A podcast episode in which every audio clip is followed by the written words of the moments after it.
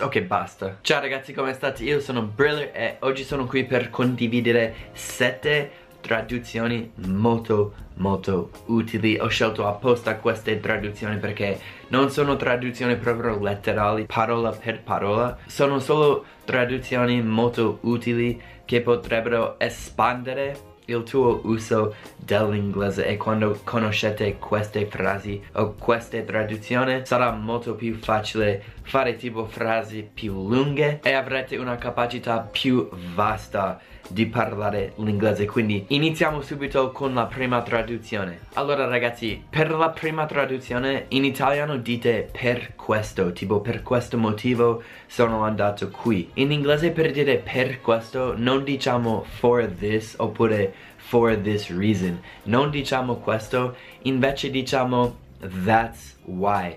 Nel senso tipo ecco perché.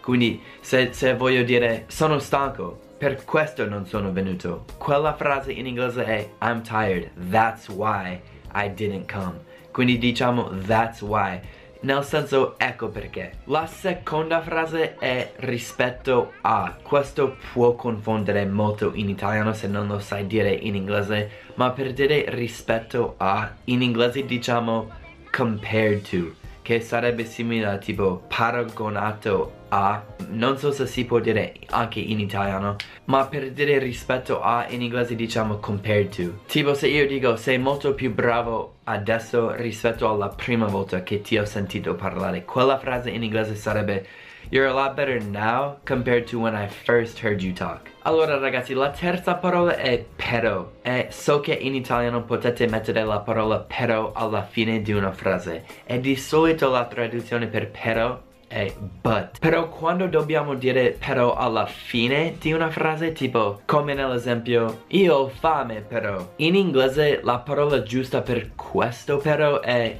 though. Quindi though vuol dire but. Vuol dire però solo che va alla fine di una frase e non all'inizio della frase. Quindi se volete dire però in inglese Se è all'inizio della frase può essere but Però se è alla fine della frase può essere though. Un ultimo esempio esempio È stato bravo però dai In inglese è He was pretty good though, come on. Allora, numero 4 è anche se Una frase molto difficile da tradurre. Ne ho fatto un video intero se ti piace questo argomento del anche se Ma principalmente ho detto che per dire anche se in inglese Ci sono due opzioni. Il primo è even if Even if lo dici se c'è una possibilità di qualcosa Tipo domani anche se piove non sappiamo se pioverà, quindi diciamo even if it rains in English. L'altra opzione è even though. Questo è quando è la realtà. Quindi even though I'm American, I speak Italian. Anche se sono americano parlo l'italiano. Quindi even though per la realtà, even if per una possibilità. E così diciamo anche se in inglese. La quinta traduzione viene dalla frase altri 5 minuti. In inglese per dire altri 5 minuti diciamo 5 more minutes. Voglio solo dirvi che dire 5 minutes more è un errore e devi mettere more dopo il numero e prima del nome. Quindi 5 more minutes, altri 5 minuti, 5 more minutes. Non diciamo nemmeno other, tipo altri, other, diciamo sempre more. E a proposito della parola prima, la sesta traduzione è prima ho fatto una doccia. In inglese per dire questo diremmo I took a shower earlier. Non diremmo before I took a shower o I took a shower before. Dobbiamo dire earlier perché stiamo parlando del tempo, tipo nel tempo orarialmente ho fatto una doccia prima. Before è per dire tipo un ordine di cose. Se hai fatto questa cosa prima di un'altra cosa ci vuole before. Ma se stiamo solo parlando del tempo tipo un'ora prima dobbiamo usare early oppure earlier. So che la parola prima può essere difficile da tradurre perché abbiamo before e anche earlier.